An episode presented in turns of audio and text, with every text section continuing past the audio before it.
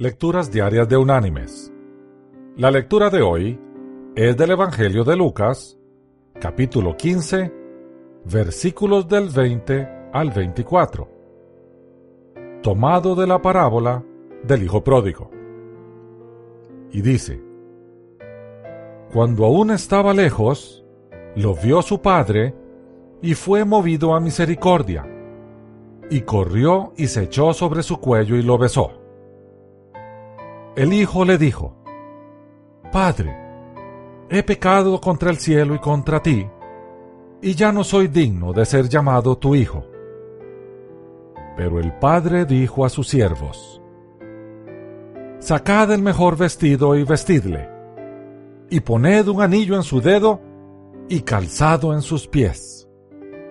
Traed el becerro gordo y matadlo, y comamos y hagamos fiesta porque este mi hijo muerto era y ha revivido. Se había perdido y es hallado. Y comenzaron a regocijarse. Y la reflexión de este día se llama Definición de Hijo. Definición de Hijo por José Saramago, Premio Nobel de Literatura. Hijo es un ser que Dios nos prestó para hacer un curso intensivo de cómo amar a alguien más que a nosotros mismos, de cómo cambiar nuestros peores defectos para darles los mejores ejemplos, y a nosotros para aprender a tener coraje. Sí, eso es.